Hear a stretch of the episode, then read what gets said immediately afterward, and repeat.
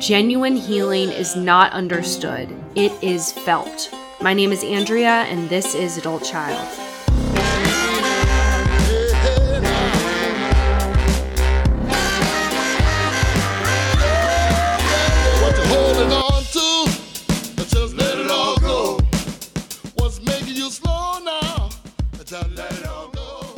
Welcome back to Adult Child, where we take a deep dive into the impact of growing up in a dysfunctional family. Hello, shit show nation. How the hell are you doing this fine Wednesday or whatever day you're listening to this?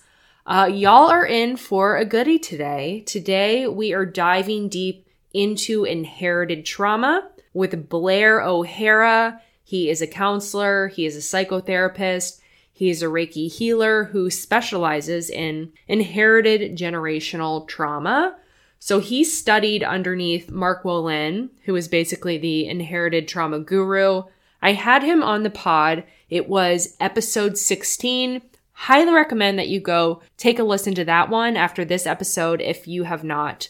So Blair, in addition to sharing his professional experience, his tips, his tools, he will also be sharing his own raw and vulnerable journey, which, as you know, is a requirement around here. So he discovered that he was suffering from generational trauma in his 30s and it surfaced psychosomatically. And it was a few years before he figured out what the hell was going on with him. So you will be hearing all about that. And it, this is really a, a fascinating conversation. So, in preparation for this episode, so I am currently at my parents' house in Florida. So I was going through the closet that has all the old photo books and um, mementos. I don't know if that's the right word. Mem- I, memorabilia is not the right word. Um, antidotes. I don't think that's the right word either. I'll go with mementos of, you know, from grandparents and just all the old pictures, just seeing what I could find in there. You know, is there any um, generational trauma clues in there? Well, I did not find any generational trauma clues. I did, however, find some of my old report cards, and boy, was this interesting. So I found first and second grade report cards. Now, first grade, nothing of note. Um, Andrea is a good student. Here I am again talking to the third person, but nothing of note in my in my um, first grade report cards. Second grade is a different story. So second grade was the year that I found out that my mom was an alcoholic. So first I'm going to read you this is the um this is the mid-year. So this was Ju- January, January 1997. My teacher's name was um Mrs. Weissite, who actually she was Australian, which is interesting because as you'll hear Blair is Australian. Okay, so she goes through the uh, all the academic stuff and I'm doing well. And so this is the final paragraph. Socially, this year has had its ups and downs. Because Andrea is tall and sometimes speaks and behaves in a way which belies her age and second grade status, it is easy to expect too much of her. The problems at the beginning of the year were not atypical of this grade, and Andrea has made real effort to solve them. She appears to understand herself quite well, that is, to have good interpersonal skills, which help enormously when she or anyone is dealing with interpersonal situations. We will continue as a class to work on social skills, friendship issues, and inclusivity in the school family, and I am sure we will see Andrea grow in this area because she shows a real desire to do so. Well, let's go to the end of the year one. It doesn't sound like Andrea um Andrea was growing too much. So now this is June 1997. Unfortunately, it has been a difficult year for Andrea socially. While Andrea has a lot to offer a friend, she appears to enjoy controlling friendships and has almost an adult way of expressing herself at time with her peers. Sarcasm and bossiness tend to be alienating, and Andrea is prone to exhibiting both.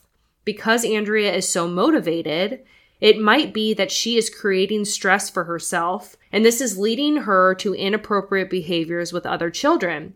Perhaps, too, each incident lessens her self confidence in the social arena and leads to further missteps. I have given a lot of thought to this problem, And I would like to recommend that Andrea talk to someone like Dan O'Neill of Clearings over the summer and into the new school year. Andrea may need some strategies with which she could initiate or deepen friendships, as well as some understanding of her own behavior. It might also help her to get some assistance in dealing with her height, which is a difference for a, a child her age. And considering her outburst to me the other day about being considered a bully because she is tall, it may be that this is causing her some distress. I would like to see Andrea more comfortable socially and able to blossom even more academically. this is really trip for me to read that. Um, as I've shared before, and if you guys don't know, I was really fucking tall. like I have back in San Francisco, I actually have my class picture from the second grade, and I was as tall as this teacher was in the second grade. But so yeah, a few thoughts.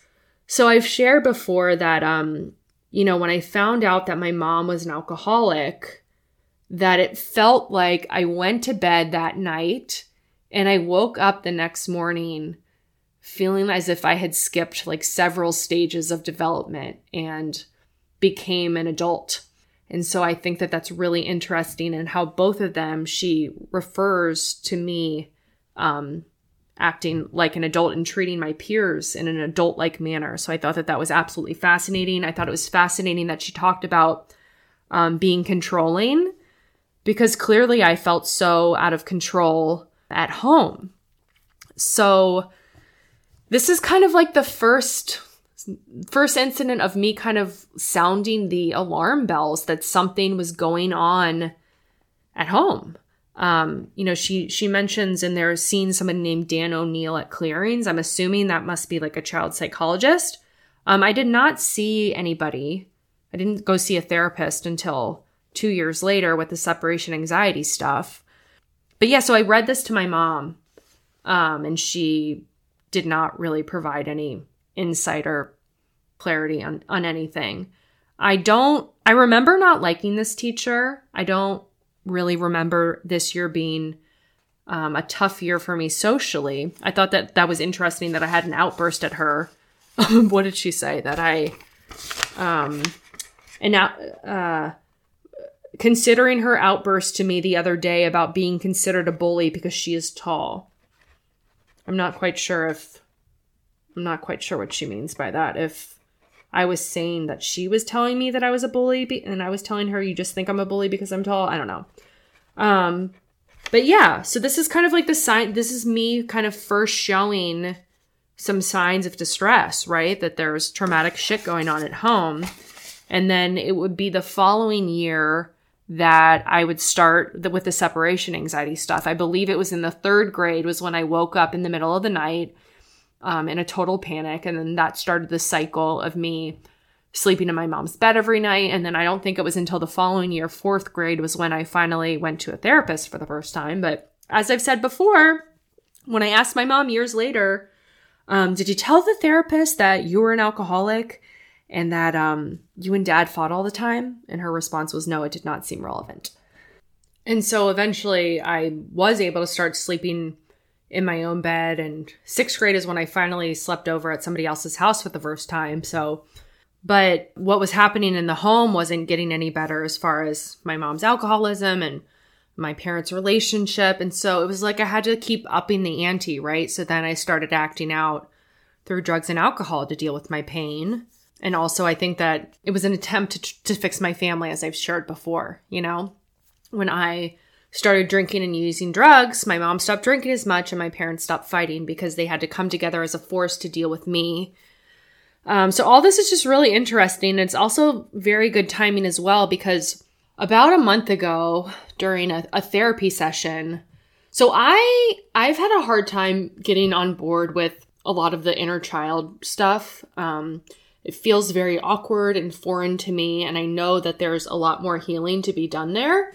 And so we were doing this sort of reparenting exercise with my therapist where we were imagining as if my my inner child i think it was i think it was my 8 or 9 year old self was sitting in the room and we were kind of talking to her and it was so awkward and uncomfortable for me and just felt so unnatural and the whole time i was just like saying like this is really weird for me like this is really uncomfortable for me And so then our next session, and this was before I found these report cards, but the next session we were talking about this and how it felt uncomfortable for me and how it's difficult for me to kind of tap into that inner child. And the thing that I said to her specifically was that I feel like it's hard for me to tap into the little girl back then because I didn't feel like a little girl. I felt like an adult. And just to see this reflected in um, in these report cards in, in the second grade with this teacher who had no idea what was actually going on in the home is just um, I guess a little bit reaffirming, reassuring. I don't know. I'm talking to my therapist tomorrow, so really looking forward to diving into this. I haven't spoken to her since I found these. So I just thought I'd share that. I thought that that was really fascinating and interesting and yeah, more will be revealed. Okay, quick housekeeping as always. We have the workshop with Saskia Lightstar on July 10th, Sunday, July 10th. How to Quiet the Inner Critic, a shut the fuck up workshop. See show notes for a link to go get tickets to that. Next, please damn the join Patreon, as I like to say, join the damn Patreon. This is where I host three weekly Zoom support groups. Sundays at 3.30 Eastern, Tuesdays at 1 p.m. Eastern, and Thursdays at 8.15 p.m. Eastern. Patreon.com slash adult child. It's also where you say, hey, thanks, Andrea, for all that you do. I really appreciate you. It also helps me feed my cat, guys, okay? Um, you can follow me on Instagram and TikTok at Adult Child Pod. And of course, give me a damn five star rating on Apple and Spotify. If you don't, you are preventing suffering adult children from finding this podcast. Thank you, thank you, thank you.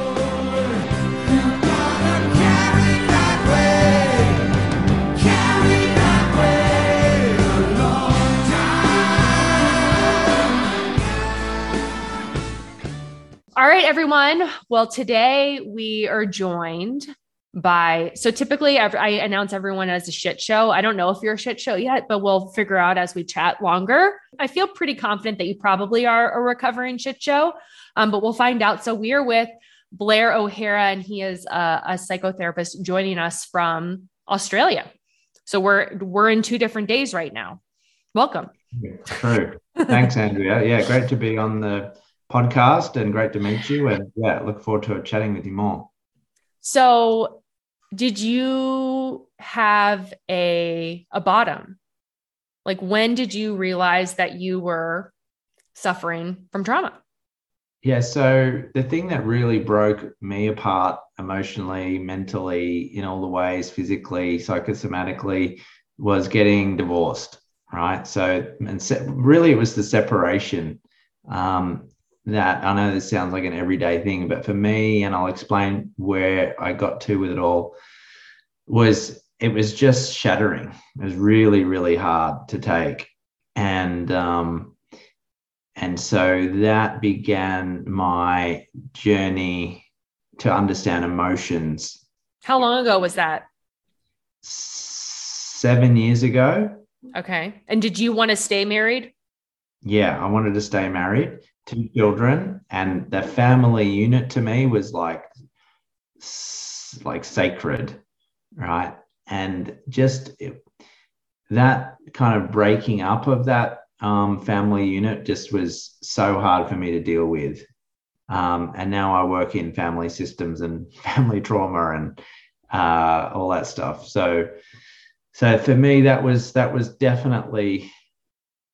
I've had you know my 20s and 30s was consecutive um you know i was a i was probably a lost child mm-hmm. in terms of my purpose what i was meant to be doing um making mistake after mistake after mistake um, to try and trying to do the right thing but always kind of finding a way for it to go wrong was there an element of self-sabotage um, not consciously, but um, I feel like I know this. You know, I'm a bit, you know, a science kind of based person, but I do think that I had a purpose that I was meant to be living, which is what I'm doing now. That I had to get beaten down by life, circumstances, universe, God, however you want to put it, to get me onto this path. Like I had to suffer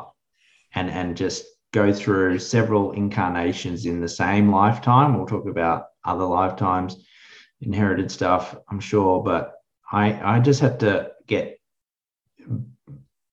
everything taken away from me that I thought was important before I actually had a chance to put myself back together. It was really like a Humpty Dumpty moment. But that that separation when that happened, that was my Humpty Dumpty moment where it just I don't know if you know what that means.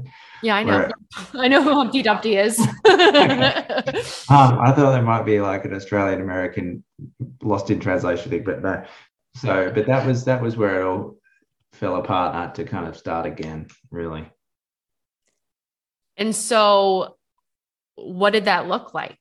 So those years, it was like everything started to fall apart. So my car was falling apart, my job, my career path was falling apart, the marriage fell apart, um, my health fell apart, my physical fitness fell apart. So it was just like, um, you know, some business kind of things that I'd started just fell apart and it was like everything conspired against me over like a two year period it was just like everything that could go wrong would go wrong um, you know money like just investment everything that could have gone wrong basically did for a period of about three months i was i was i would say walk it was like a walking coma i called it because i couldn't function i i get to work i was still working and i couldn't concentrate i was just I could not concentrate. I had to talk to people. I had to distract myself. Um, like I, I just found it so hard to function. Like, but I had to hang in there because you know I still I still had time with the kids. I still had to do that. I still had a job. Like I couldn't afford to lose my job at that point. Um, so I really just had to kind of hang in there. And luckily, I I I built up a bit of you know credit at work. So I had you know I, I, I could kind of fudge around a little bit, but it was only because I couldn't think. Like my brain just went into like a shutdown state. Um, and I was just overwhelmed and lost. And yeah, so I was just really stuck. Like, uh, like it was just, it was just a nightmare. It was really a nightmare. But um, only because like I'd never I was a very shut down person. Yeah, emotionally. Yeah. Mm, So, what were you taught about emotions growing up? I wasn't zero. Yeah, zero modeling of emotions, zero. Um, you know, not not. I, I think my parents did their best job they could, and they were, for all intents and purposes, okay and good. Um, but you know, emotions weren't just. It just wasn't on the table. Mhm. You know. Were you taught that you weren't? Was it just kind of ignored, or were you given messages that certain emotions weren't okay? Um, they were just suppressed, mm-hmm. just suppressed and ignored and dismissed. Mm-hmm. So when you're going through this, you know, barely functioning, what is your what is your understanding of what's going on with you? Do you think I'm just having a hard time? That you're gonna pull yourself out of this? I mean, did you think that this is life as you know it? Like, were you suicidal? I don't know if I was suicidal, but I was, I was, you know, to to an actionable state. But I, you know, it was there was a lot of despair, a lot of despair, and wondering, you know, when this was going to end because there were two things that were going wrong kind of physically. One was this horrible brain fog, like I could not. It was like my head was like so heavy um, and then I had this, I developed this pain in my stomach that was like a headache, but it was right in my stomach. So it Mm. was like I woke up and it hurt, and it until I went to sleep that night, it would hurt. So it was like all day pain, and then this chronic brain fog. So I was just trying to work out how do I stop this from hurting? Like, how can I stop this from hurting? the physical pain. the physical pain and it was you know entirely linked to emotions like psychosomatic emotion, you know, connection. Mhm. But I didn't I didn't understand any of that. I just all I knew is was I can't think straight and I've got this pain in my stomach all the time. So then when was the aha? The aha came a lot later.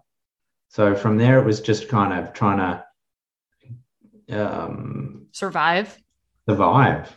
Yeah. Just kind of get through the day, try not for anything else to go wrong, right? Just to kind of hold the pieces that were okay together. And, you know, I, I, I can hide emotions really well. Mhm. Like I, I, I, I- I can, I can put on a brave face really well. So, and I don't like, haven't liked sharing too much. So my mission was to, I, I need to figure this out as much on my own as I can, Yeah. And not let anybody know that you're suffering. as much as possible. Yeah. So I just tried anything and everything. Doctors, I'm assuming, were you seeking medical attention for the stomach issues? You know what? I, I kind of avoided GPs because I, I'd actually, you know, for the most part, I've been relatively healthy. Mhm. Um, and, you know, but I, I just didn't think I was going to get the right answer there. So I was trying like things like I would I would I would go for a coffee and then I'd see a shop and I'd walk in and be like, okay, so oh, what's kinesiology? You know, let's try that. You know, and you know, so I'd try that, and then um, you know, after separation, I, I did get on kind of the dating apps way you know way too quickly, and then I quickly realized I, I did make one great friend out of it. Actually, she was still a friend now and really helpful. But um, you got any good, juicy, awful date stories do you share? Oh well, just just the one like we talked about before, like you know the one person. When I got there, I actually didn't recognize the person. I completely walked past her, and I was like, "Is that this?" And then so you know, it was a waste of time, and you know she was lovely, you know, otherwise a nice person, but didn't. Uh, and I was like, "This is this is actually a, recipe for disaster if I keep doing this." So I, you know, besides meeting the friend that became a really good friend, that was kind of a shit show. A shit show. Um, but um, but what what happened? Couple of years. So so this th- this pain in my stomach just never went away.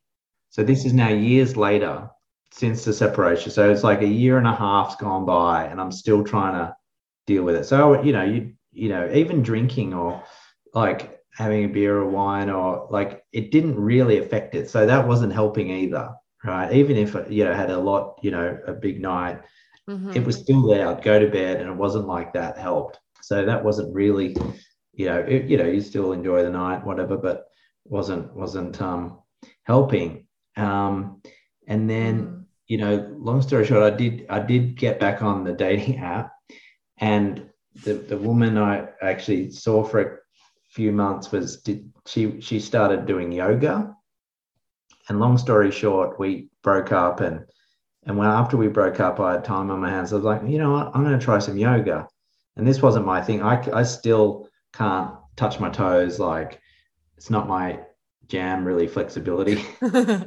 And uh, anyway, so I tried it, and what was good about it was, you know, it did offer some physical release, but it actually connected me into like, you know, I, got to meet people that way actually, um, Mhm. and then I'd start talking to other people, and then out of the yoga came, you know, contact who was doing like Reiki and stuff like that, and I, I didn't know what Reiki was, and also led me into like a men's group that kind of helped me kind of sit around and you know chew the fat with other guys who were having hard times and things. And and so then it started some some momentum started to build in the right direction because now I was connecting with people that were Healthy. either trying to help others or like um Seeking help for themselves on a Yeah. journey of self improvement. 100% yeah exactly so and then you know we started doing ice baths and meditation and breath work and you know more of so all those practices actually started to come together um, and my reiki person is a dear friend of mine and that was actually really helpful so the stuff in the stomach really started to shift Hmm. when i had this reiki and i didn't know what have you had reiki done No, I have not. So Reiki is a, like traditionally like a really either hands off. So Yep. I've learned this since then, but it's hands off or just really gentle pressure. So what would happen is you put an eye pillow on, you're lying down. Um, I'm sure people have done it who are listening, and and my practitioner's hands off for the most part. So you kind of like sitting you're on the you're on like a treatment table for an hour. You got it's comfortable and there's music and it smells nice and everything, but you're like, is anything actually happening? Because it's not like There's no talking. no no talking, right? So um, you could, but but generally not. And so it's not like physio or chiro where like they're they're they're playing with your body. You're doing this, and but then I so half an hour goes by. I, I walk out and I'm feeling like I'm floating on clouds. Like, what is just happening? Because nothing really happened, but it feels good. So now I'm onto the I'm moving out of like the pain and into what starts to feel good. You know, this is close to two years since the separation, right? So it's been a long, long time. Was there any like pre work as far as before you did that initial session? I mean, obviously, this is somebody that I guess you knew, but I mean, did they know? Did they, was there any backstory? Like, did they know that you were having stomach issues or anything? No, no. Is that typically how Reiki's done, or is there typically some sort of like assessment done beforehand? Oh, we we talked like we had a like yeah, there's a talking part and then there's a like a like Okay. a practical part. Um, so we talked, but the thing with Reiki is, um, so I've learned Reiki as well. Is like you you get attunement in the hands. So when you when you're hovering your hands over someone's body, you get uh, uh, there's there's there's feeling like you get feeling in the hands, and um, based on where the feeling turns up, you can tell what's going on for them. So I had a lot of tension in the belly, like huge amounts of trapped tension in there. And so what the Reiki offers is basically just a, an outlet for release. So you're providing a channel for the trapped energy to, and emotion to flow out because emotions are meant to move, right? I'm sure it's different for for everyone, but for you, like now that you are a Reiki practitioner, um, what does it feel like for you specifically when you are sensing like trapped energy? Does it vary? Um, is it always the same feeling? Is it like a heat, tingling, numbness? What is it? Yeah, all of the above, right? So the most acute, I, I haven't done a lot of Reiki um, practice. I'm, I'm more, you know, psychotherapy. Mhm. but the most acute was um, I was doing it on a, a woman and I went over her knee, right? And it was like you're getting kind of like heat and then uh, someone like pinching the skin of your hand. Like it was Mm. really tangible, Mhm. right? It was hot and it was tight. And then I'm like, what's up with your knee? And she had a surgery like a couple of days. So it's it's not you have to ask the person what's happening, but it's like there is a radiance from the body about what's going on for the body. So you can feel numb, you can feel tight, um, you can feel hot, you can feel cold. It's just it's really interesting actually, but you it's you have to kind of just play with it and and um, if you did Reiki all the time, then you would be more able to kind of tell what's going on for people Yeah. but I just did it for my own benefit and some practice. But um, but it is I, I do find it re- like out of all the modalities that I tried because I tried lots and lots. Um, that was and continues to be, you know, when I get it done from time to time, just really releasing. It just helps the emotions move um, when they have a tendency, like me as a chronic suppressor, to to get them moving. Right. So then what do you think with this lady with the knee? She had just had like some sort of an operation, but like was there more of a backstory there or did anything else come out of that? Was there there's Mhm. emotional element to it?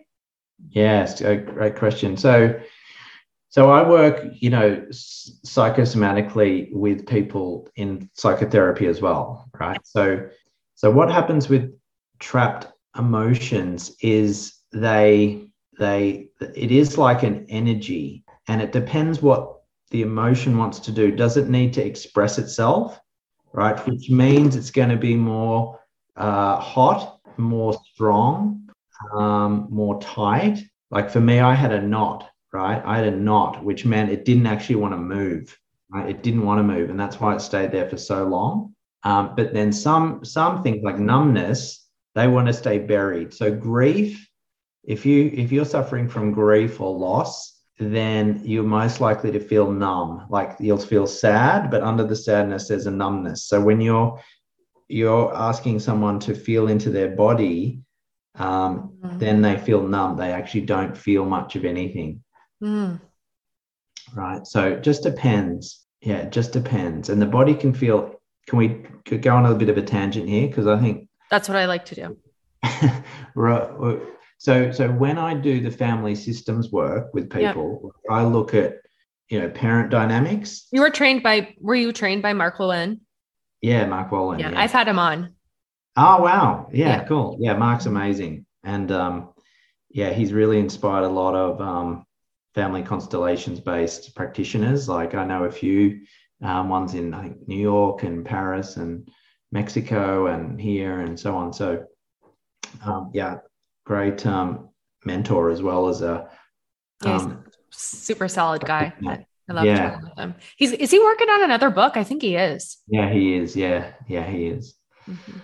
Um, so, so what's interesting about that is, you know, because we look at parents, we look at grandparents, we look at great grandparents, Mhm. sometimes beyond that, but not usually. Mhm. And so, part of that method is to actually have the person stand in for, and when I say stand in, it's like if you had to map out your family tree, Mhm. right? And here's dad on, and then the, the grandfather and grandma and great grandma. So what we do is get people to stand in the place of a person. So Mhm. let's just say you go and stand in for your, your grandfather, right? Mhm. The body will feel different things based on who you're standing in for, right? So I'll give you an example of a, a guy I worked with a couple of years ago. So I said, you know, go stand in for grandpa, and his body felt really hot, like immediately hot. And he wasn't hot before, right? And then he felt like some feelings in the legs, which were, weren't, all that stable, right? So now you're looking at, you know, the like, you know, there's a lot of things to connect it to, but, um, but it, I won't give you the whole story. But then I said, okay, stand in grandma. Literally about two minutes later, and his body immediately went cold. Right. So he's gone from not feeling normal to hot to cold. And basically, the body is holding, like, is able to hold all these kind of physical sensations, emotions. And when you kind of draw upon them through, you know, family connections, then they start to come out. So, what that means is if we're trying to explore what's going on for someone, um, emotionally, mentally, well, we have to explore well, where could this have come from in the beginning? Like, Mhm. where did it originate from? Because often, and that's the title of Mark's book, it didn't start with you, right? So, so if we can work out um, where it began, then we can help release it for an individual person living now, right? Because almost all of us are carrying something from the past, some legacy burden, Mhm. you know, that's come out of war, famines, you know, poverty. Yeah. all stuff, everything. you know, bad, you know, you know, the shit show of humanity, right? Bad first dates, you know. Right, right. Yeah. Well, you know, all good ones, you know. There's a lot of grief that comes out of having um lost a lost love. yeah, loved and lost. Yeah. A lot of stuff. And um, Mhm. you know, in those war times when, you know, you'd have this young relationship, Mhm. you know, guy goes to fight, dies, you know, it's very hard to recover from that. You know, and people move on and they they remarry and stuff, but there's always this grief. The grief kind yeah. of just lingers for long. A gaping hole. Mm. Yeah. So I don't know if you're on the in the process of doing this, but so did you what were you able to find out about that particular guy with the being hot with his grandma and cold or hot with grandfather and cold with grandma? Did you Well, what was, what was interesting with him was he was adopted at birth. Uh-huh. And so what we were doing was reconciling like his birth dynamics. Like so he never got to meet his father, sorry, his mom. He he did make contact with his dad, but he didn't know anything about his grandparents. And so what we're doing is trying to get a sense of what he's carrying on what's what he's holding on to that's come through from from the side of the family, like his biological family that he didn't know. So what happens when you release it is actually you just you just feel better within yourself. Mhm. You actually get to uh, have a sense of who you are as an individual, separated from, you know, you know what the beliefs were of your family, the you know the patterns of your family. You just get to be yourself a little bit more than you have before. You know yourself better. You just you just can move on with things. You you develop more resilience because you because when you're holding on to things from the past, they're taxing, they're energetically tiring. So when you release those, you it's like it's almost like you get that energy back and you can do with it what you want. The thing that I notice when I've worked with people for, for a long time is uh, vitality.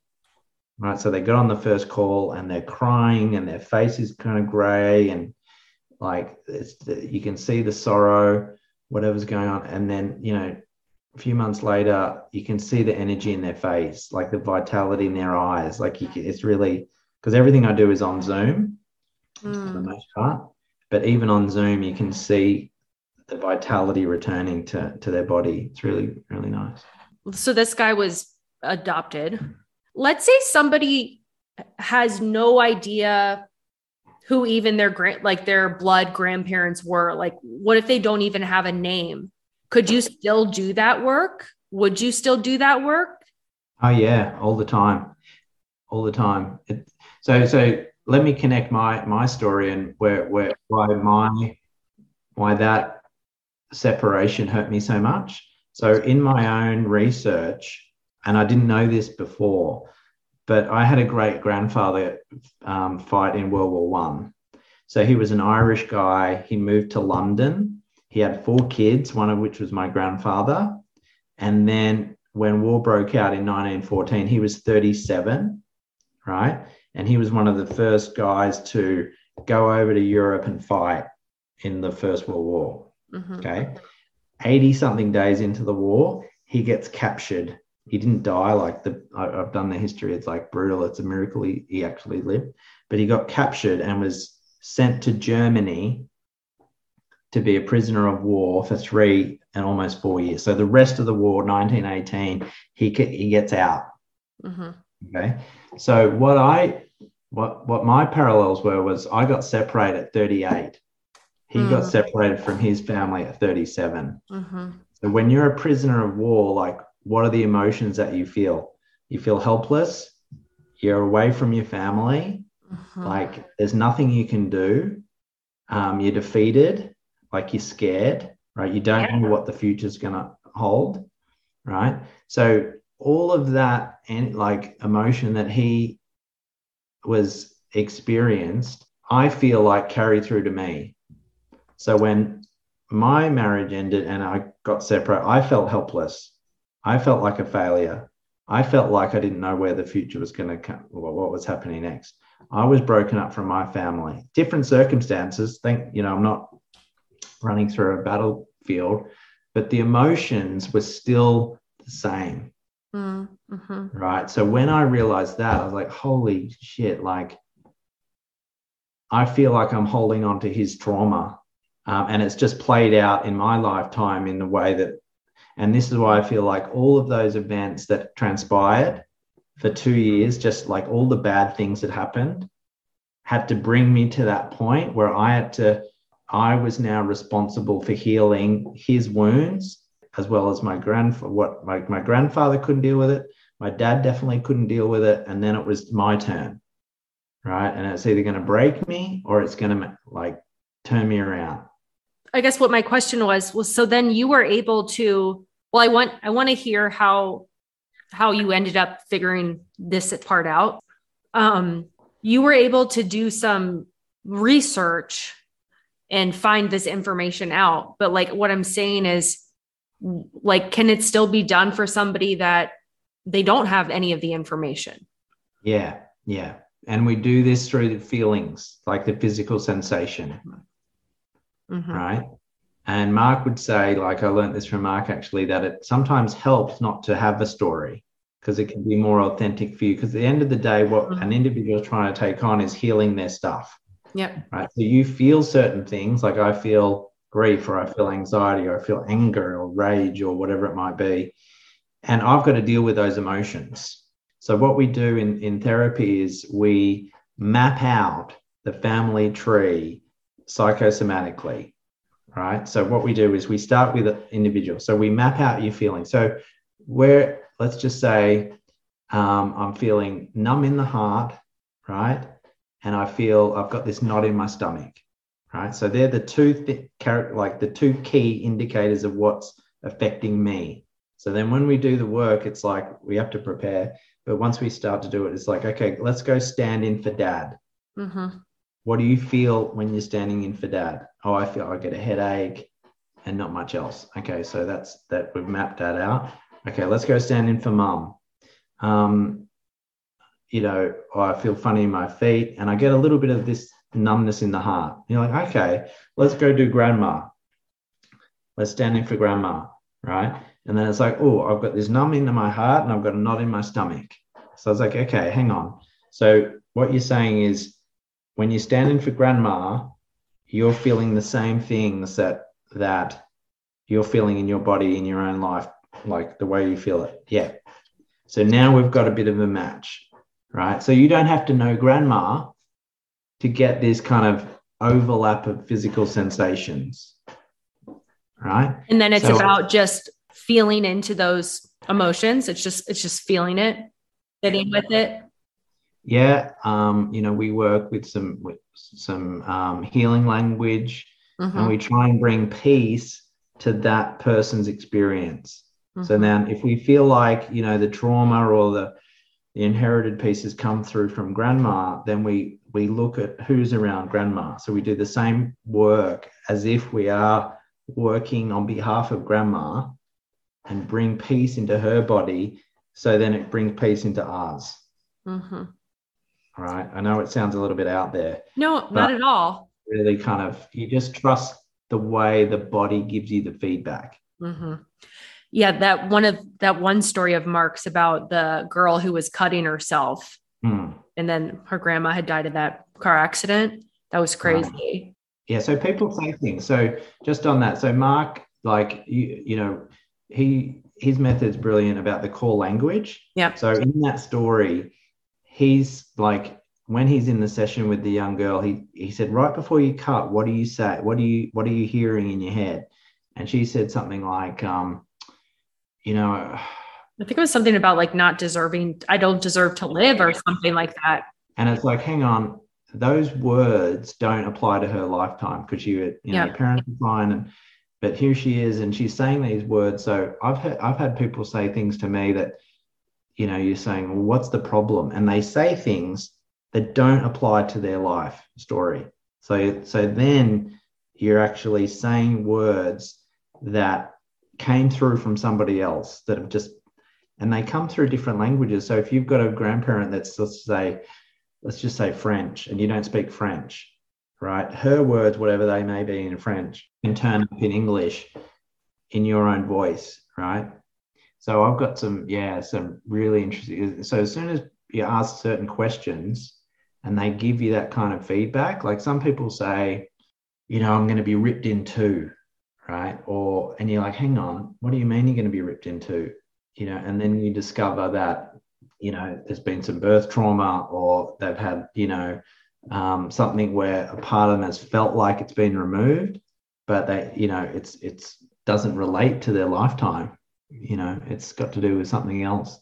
So the, that language element, you know, um, gives you a lot of clues to past trauma as well. So then tell me about how you went from Reiki to discovering this shit out.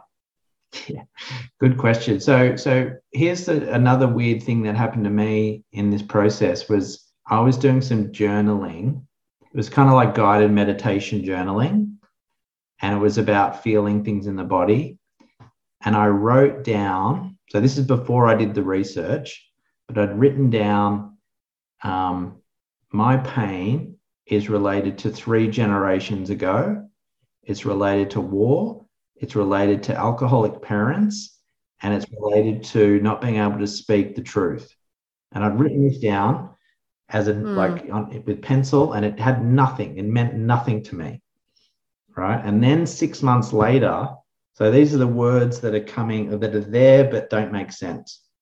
So then six months later, I jump on Ancestry. I'm like looking, and my dad didn't know this stuff. Like it's his grandfather, my great grandfather, and I found all these military records with this guy's life and prisoner of war. And the Mhm. ironic thing, this this kind of is a bit trippy, but I'll say it. So my ex-wife was German, and he'd got trapped in a German prisoner of war camp. So I still think there's a connection there that me meeting her and blowing up is something to do with his experience too, but that's for another day. But um, but basically when I'd worked out that this link came like my, I reckon my pain was ancestral, then I started researching about ancestry. And that's how I found kind of the family constellations work. And um, It's crazy that that, you know, channeled through you. was channeled, yeah, hundred percent channeled. And and um, and so I'd I'd carried on with the yoga. I became a meditation teacher, did Reiki practitioner, um, and started counseling back then as well. But the thing that then brought it all together was doing Mark's training um, three four years ago.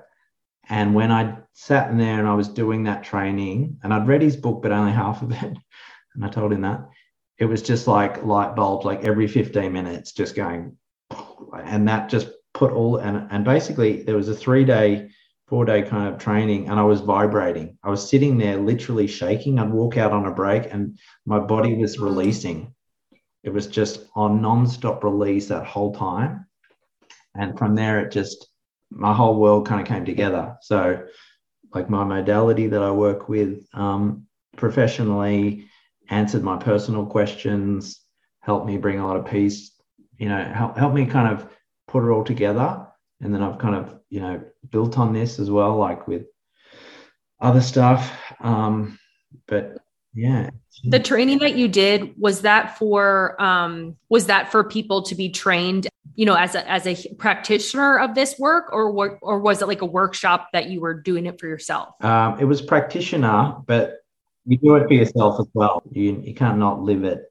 Um, and I've since done Peter Levine's somatic experiencing training, which is, you know, taking those feeling states and working through and unlocking that trapped trauma um, with those methods as well. So it's a really, really effective way of releasing um, from the body because, you know, there's a, that other great book called, you know, Body Keeps the Score, which is about what we hold on to. And um, Mhm. yeah, it's just fascinating.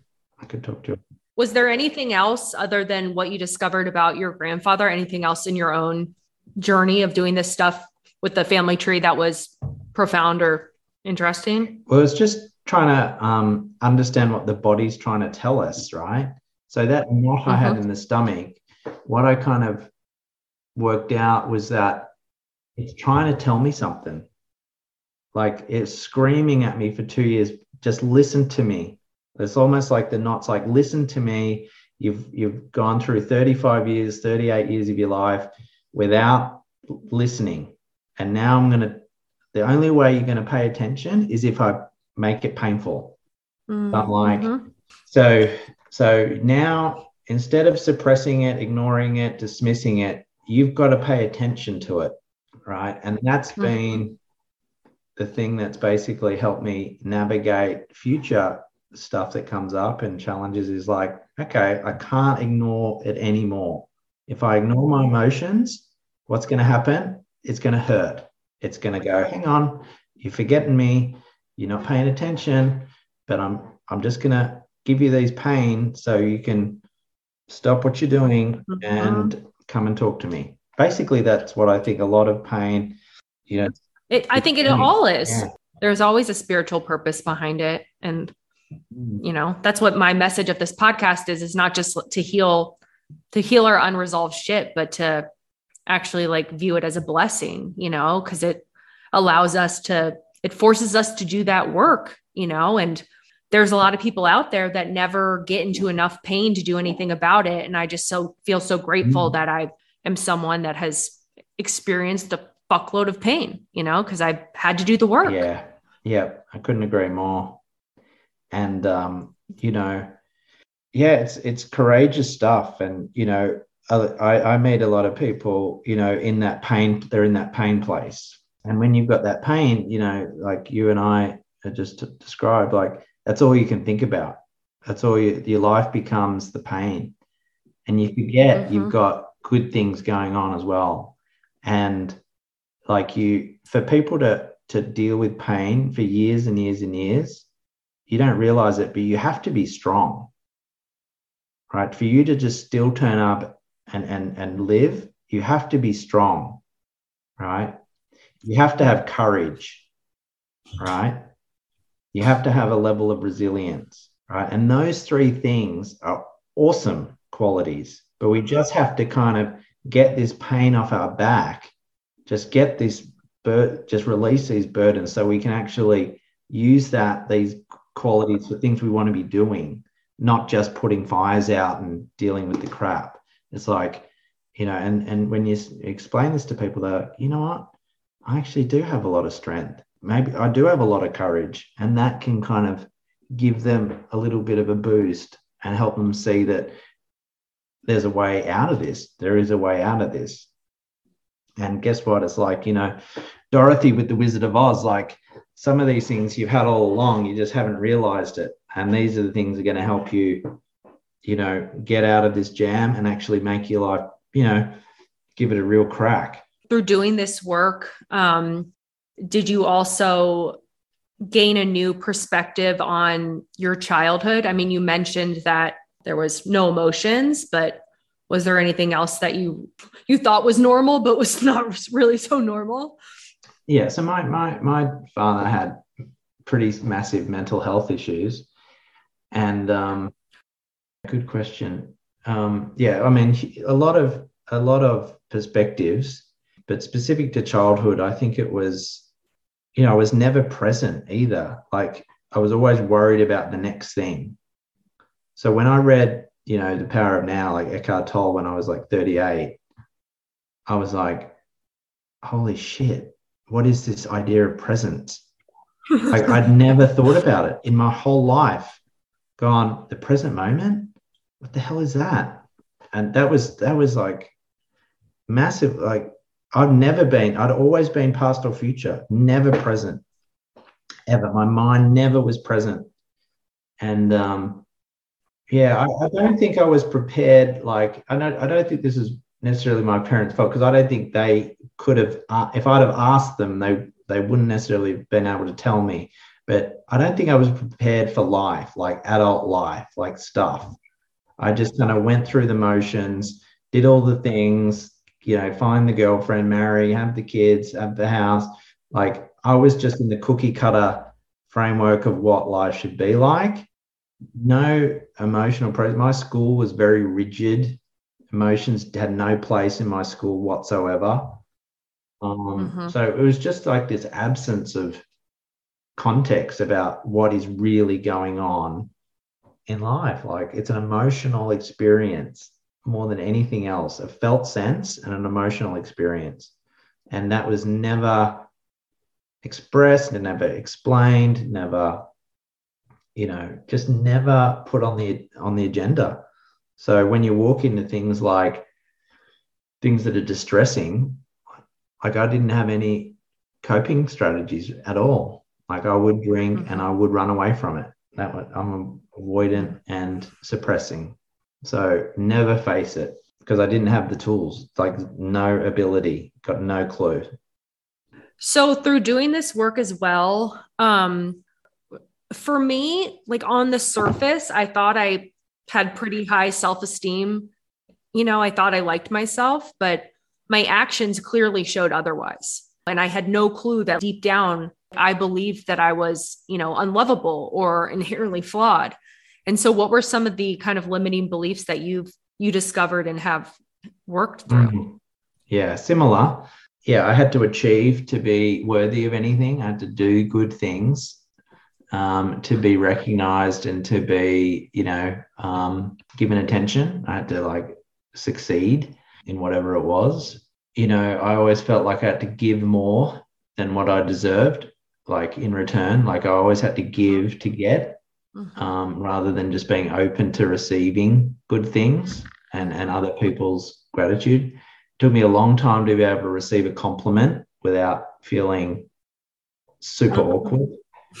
Um, that was one that, you know, I, I'd almost like reject compliments out of hand. Just, you know, it was almost like an insult when someone gave you something nice to say, even though I was still on the on the, the flip side striving for recognition. But then when the recognition came, I wasn't able to Mhm. hold it. So yeah, and also I had to be I had to, to be something bigger than myself just to be recognized and to, just to be to, to be loved probably. I couldn't just be myself in whatever way that meant may have been to to to receive good things. I had to do something good to get good things back. I couldn't just be be myself, right? I had to be something. What were you doing for work before you were doing this stuff? Were Yeah, so I had a career in like the sports industry actually. So I was a kind of commercial money making kind of a guy. what were you And, um, doing? Well, I, used to manage like sponsorships, like player management, um, you know, business development kind of. like a sports work. agent? Like a, I was in this. I worked for in a sports agency for a while, and then kind of community based sports organizations. Um, but so what was it for rugby or soccer or what kind of professional? oh no, our Australian football. okay. uh, Australian football, which is its own version. Um, and I I love that. Yeah, I mean, a lot of well, I loved it to a point, and then it became completely meaningless work. It was a, a job and an industry people love to be in. I got you know free tickets to the footy. I'd get wine and dined. I'd get like free stuff all the time, and you know, it had the best seats in the stadiums, kind of stuff. And you know, for a while, it was just like the best because it was like a dream come true. And then after a few years, like after, you know, all of this work started coming through me, it just became so boring and meaningless. And it was like, oh God, this is just painfully Mm-hmm. stupid. And I get, I get it. yeah so i just lost all motivation for it and um but you know um the the funny thing about that was i was transitioning into this what i was doing now and in my job i'd like broken sales records and Mhm. highest to this highest to that Mhm. praised but in the end i was like managed out like i was like i got played i was like political like I got political. And this was just another sign that i had to just shove off get out of that. Whether or not i was ready for it at the time i was probably a year away. But i just you know accepted it and just took it as an opportunity like okay uh, if you're not going to jump we're going to push you and so the same exact thing happened for me. Like Oh, I, yeah? Yeah. you? I um, I wish I could be one of those people that works hard no matter what, you know, but like I'm not. And so if I'm not into something, like I- it's, I'm, I'm a horrible employee. But yeah, so it was once I launched this, I already wasn't like super into my job, but even more so. And I, a horrible employee, and I didn't feel great about that.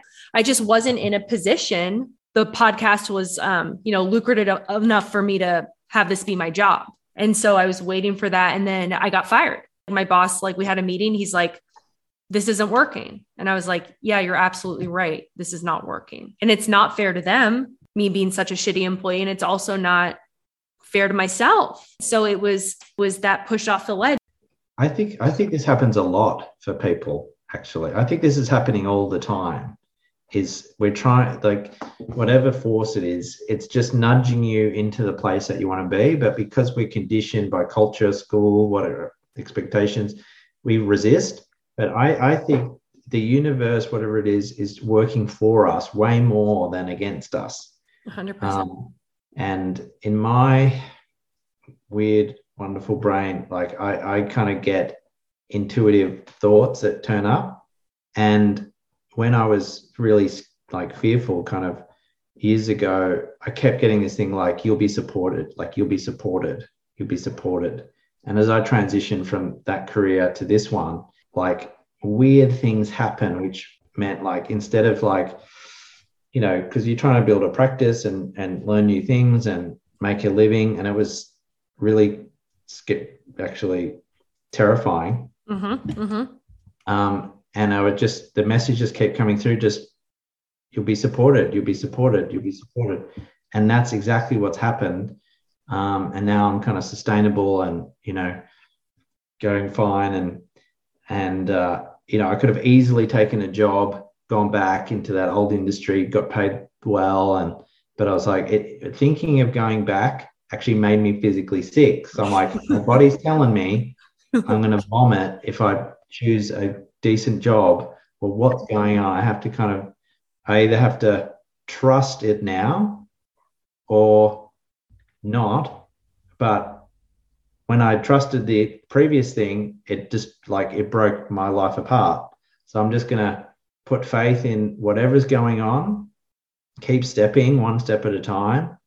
And it's true, it just it keeps getting better and better, but it's not it was scary like it's been scary. It is. And maybe foolish, but it's like you know it's one lifetime let's just wear it let's wear the fear and push on and see what happens funny that the, the physical feedback that i think is the best sign for moving forward with something is like overall a, a sense of peace and calm but with a little tinge of excitement like you don't want too much excitement because then you might be in your dopamine and going for your high but I think if you've got like this calm sense, the body feels peaceful, and then you've got this little tinge of excitement that just wants to go. Mm-hmm. Those three things are the sign for me that I'm stepping in the right direction. Right. And well, you um, need to quote that shit. Have you made a video on that?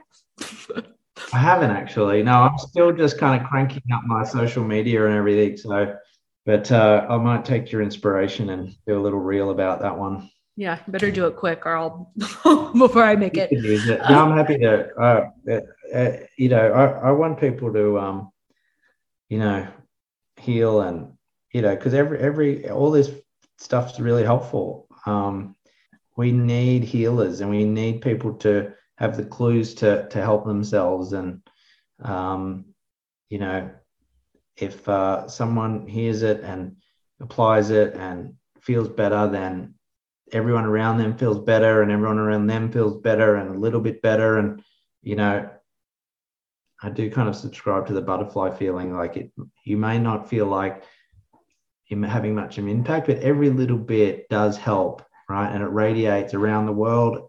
I don't know if you felt it like when COVID hit, like it was like there was this global anxiety like you could feel the tension just in the community right? It was just like this sense of oh this is just shit right?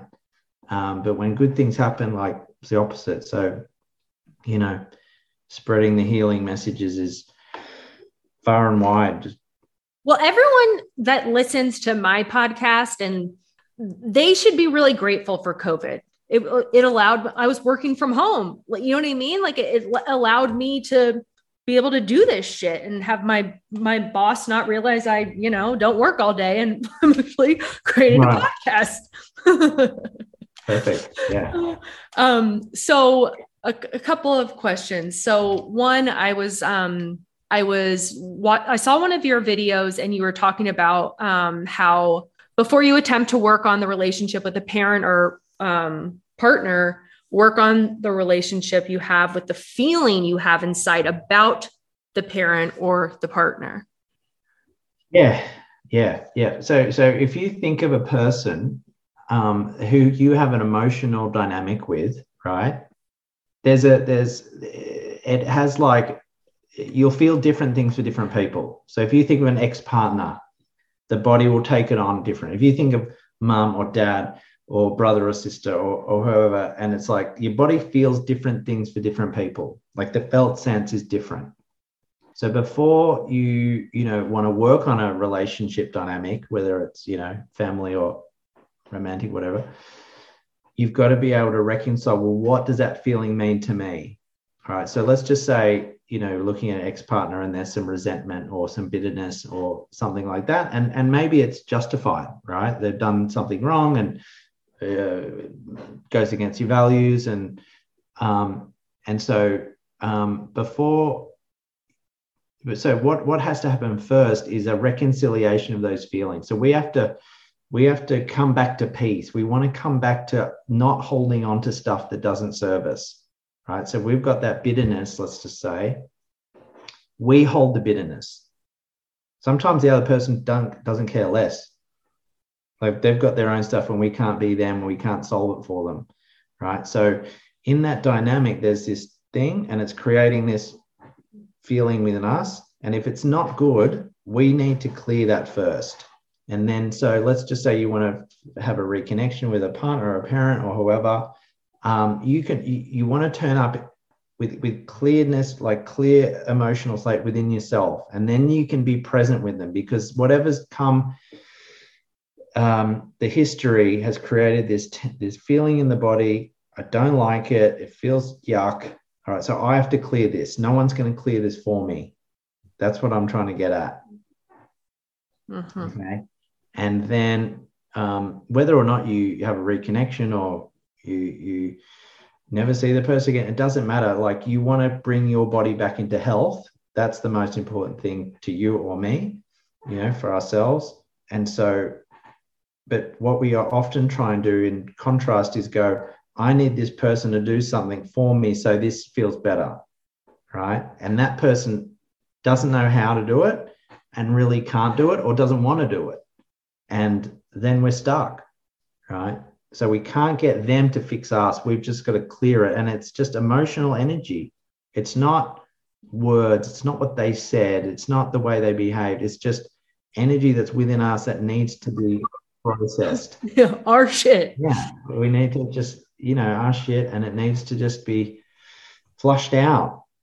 That that banana video, like that. Oh yeah, the banana video. Yeah. That was my first reel. I was terrified to do reels. Did you come up with that one on your own? Uh, yeah, because there's a fruit bowl just over there. And I was like, what am I going to do? I'll just grab that banana and and it goes as a video. There's some there right now. You get another one. I love it. You uh yeah, inspired by fruit. I haven't huh? done any more. I haven't done any more banana videos, but maybe I will. Yeah, well, we could try some different food products, you know, spice it Uh, up. We've got some avocados over there and some oranges and Mhm. some pistachio nuts. Yeah, every day you have to find us something to and tie it into your The work. next reel I'm going to make um, Uh, will have some food in it, and Okay, and it'll be could be you'll have inspired it. wonderful. um, what about? I had someone ask in my group right before this. So, has there been any new um, uh, research that or findings that have come out as of recently related to intergenerational like specifically from like a dna perspective because i know that there's you know a ton of studies with the mice or the rats or Mhm. whatever Mhm, mhm. um, i know about the the holocaust study obviously have there been um have there been other s- studies that have been more so human like has there been any recent human studies that have come out Um, well, it's hard to do humans because the generation span's so long. Like why they use mice is they can replicate generations very quickly, and then you can, you know, review it within a year or two, and it's meaningful. But with us, you know, we're waiting twenty years for a generation, Mhm, mhm, mhm. forty for two, three, you know. But you know, there's another study um, called the Dutch um, Winter. Uh, it was like um, it was to do with World War Two. Um, it was a Dutch like winter famine. So basically, in Second World War, like the Netherlands was cut off from food supplies really, really badly, and so obviously people that were there, you know, were mal, mal um, nourished, and Mhm. then but they didn't stop them having kind of babies and stuff like that. So and so what they've been able to do since then is actually map like the physical um, needs of of those offspring right so um, so some are predisposed to not need that much food so when they eat they actually gain too much weight because their bodies in Mm. you know their epigenetic change was Mhm. that okay we can survive on very little food so that when they actually went back to an abundant natural like like it is now, they actually gained weight too easy, like more easily than a not Mm. an, average person. Um, and but then their children, I think, were the opposite. So basically, They lucked epigenetic- out. They got to be the thin one. yeah yeah so it, it, it can change but um, what's also you know becoming more and more apparent is how important meditation is to help Mm. influence your um, the way that your brain processes emotions Mhm. and also how you can influence what markers are predisposed to kind of go off in your in your in your DNA uh, and help kind of regulate those. So if so for me when I that when that separation occurred, those markers that came out were all these intense things in the stomach, helplessness. Um, so if I'd have meditated for you know five or six years before that, you never do because you don't get to Exactly. until you're hurting. Um, I probably would have been more. I would have been more prepared. Like it was probably like, yeah, you want to leave? Great. Have a nice day. See you later. And I would have been more um, had the capacity to deal with whatever came up. But as I said, you don't do it till till you have to, yes. till after. Um, are there any specific meditation techniques that you find particularly beneficial for all this stuff compared to others? That's a good one. So the best one is just the original one, which is just following your breath. And it's the simplest one, but also the hardest. It's so hard to do. Mhm. So it's just like, you know, just pay attention to your breath as it goes in, pay attention to your breath as it goes out, and just wait for the thoughts to turn up and distract you, because that's what will happen. And then it's the ability to notice that your mind's gone wandering, and then you come back to following your breath, right? So what's good about this is it helps regulate your nervous system because you're breathing calmly. Mhm. And then also it starts to really dismantle uh, an overactive ego because the ego wants to throw you off. And every time you bring yourself back just to that simple practice of observation, you're like having a win over your ego. And then the more that you can become aware of when thoughts just start running wild, well, then you're in a better capacity to actually like change it. So the better we can become aware of what's going on for us all the time, the better you can navigate. It's like having hands on the wheel of your car all the time, as opposed to just kind of like sticking your head out the window while you're driving and, and, and wait for the next thing to go wrong. So, so just that simple um, following of your breath is easy to do, but hard to master kind of thing. But just in the effort that you spend to try to do that, it creates like benefits on lots of levels. Mhm. So, talk about what type of work you do with people. Yeah, so so um yeah, my my method's quite tried and tested at this point, and basically just what I've shared. Um, I, I want people to. One of the mistakes I think we we we try too hard and is trying to take on our biggest traumas too quickly Mm. because that's where the pain is, but we're not ready to deal with it yet. Mhm. Um, so what I help people like to start with is building, preparing people to heal before we actually try to heal. So Mm. that is developing like some of the questions that you've just asked about, Mm. you know, practices and things. Um, we need a few tools in the toolkit, Mhm. right? Uh, we need to know how to kind of bring ourselves back into calm states and regulated states without digging into trauma because we can't do that before we start. Like once we start talking about this or that, you're going to get overwhelmed and then we're not actually making any progress. Yeah, that's well, that's the like prep step in EMDR too, right? Mm, yeah, yeah, yeah, yeah, yeah, for sure. And then I, um, so all the way through, I'm working somatically. So I'm constantly talking about the feeling states because people, we, we need to become familiar with that. And it does take time for people to understand these messages that, you know, took me years to understand, right? You as well. And, um, and so, but then I want to go in and understand the psychology. So I work with like the IFS, like internal family systems hmm arts kind of approach. So I, I we start there because that's the basis of the limiting beliefs. That's the basis of the lens we see the world through. There's the dominant aspects of our personality that are trying to help us, but they're not anymore. So we need to, it's like taking apart a car. Like we need to see all the parts of the car before we work out what's actually not working. And then we put them all together again. And then then we'll do the the um, family constellations method, and we'll go through that really thoroughly, um, and you know applying the somatic release work as we go. And then you know people inevitably get like good outcomes, like they start to feel better, they start to um, yeah, they, they become much more resilient and can handle things. Um, but we need to make any breakthrough that they've had familiar, right? Because a lot of therapy, I did this too by mistake, like had a win in therapy and then quit therapy because I'm like, I've worked it out, I'm done.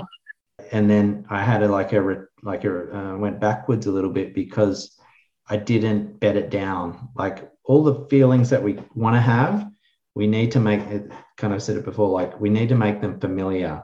We need to make it's like imagine this like imagine you got two pairs of shoes your old comfortable slippers right and new new shoes You got to break them in. you got to break them in but the, you, it's really hard to give up that old pair but that old pair is your the one that you walked around in your trauma with. Mm-hmm. we need to move on from that. So we, we step into the new ones and they're like "Mm, i don't know if they're as comfortable and don't like this so much but the old ones are really tempting. But you know if you go back in them you really don't want them anymore but they're comfortable they're familiar right? And this is the last part really important part. And you need time and support just to kind of hang in there until those new shoes that familiar new sense of yourself is like vanilla and normal right? We don't want it to be like a dopamine high and look at me i'm like healed person and i'll go fix the world right? We actually want it to become normal and now we've embodied it. Now you don't have to think yourself out of trouble. Your body's like doing it for you. You've you, you've you're healing on autopilot. And that's really profound. That's when you kind of really created a new a new version of yourself and you live life you, you're starting to write a new chapter for your own experience like i'm driving this show now i'm not just getting dicked around by trauma patterns um, and when stuff does go wrong you've got the you, you can deal with it You got you tools. tools, you're more resourced, you understand yourself, and you just move on. Like what might have taken eight years to heal now takes three or four days. You're back, you're good. Okay, we're moving through. Mm-hmm. Mm-hmm. Right. So Well, I expect to see a video now that includes a sneaker and a slipper. Okay. We had banana. no, you're you're my social media manager. Yeah. Love look at it. all these great ideas I have for you. No, that's a great idea. That's a great idea. I'll let you know if I think of anything else. Um, well, I will include all of your info in the show notes, and people are gonna people are gonna eat this shit up. So Great. thanks so much for your time. Yeah, so if, if uh, any like just um, the Heal with Blair on Instagram is where you know, uh, you know, basically all my content is on there. If Instagram was to disappear tomorrow, I'd be in all sorts. But yeah, Heal with Blair. on Yeah, head on Insta- over there, guys. We got some prop work going on, so Yeah, yeah. You're it's gonna not your average video. You're gonna see some more videos and reels with fruit and shoes in them.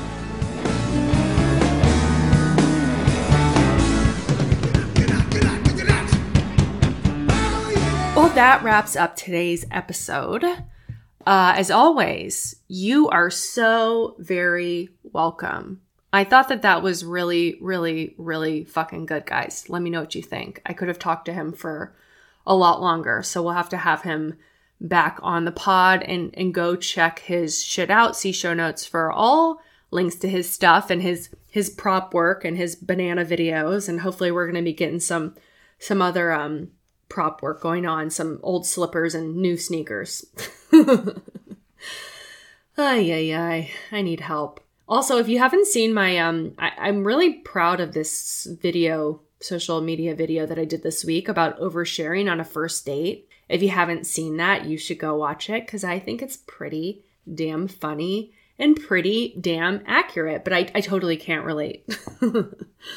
um, next week, we have a great interview with the author of The Anxious Heart's Guide, Ricky Close. So this book is for for anxious attachers, and I connected with her through Mr. Fixture Picker, Adam Moraskis. Please go damn the join Patreon. Please go follow me on the old IG and the old TikTok and give me that damn five star rating. And if you want to reach out to me, I love hearing from you guys. You can send me a DM or you can email me at Andrea at adultchildpodcast.com.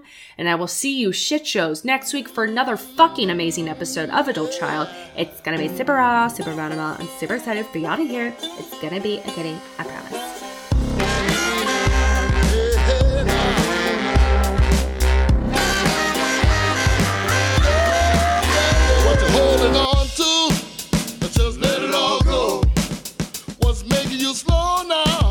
tell her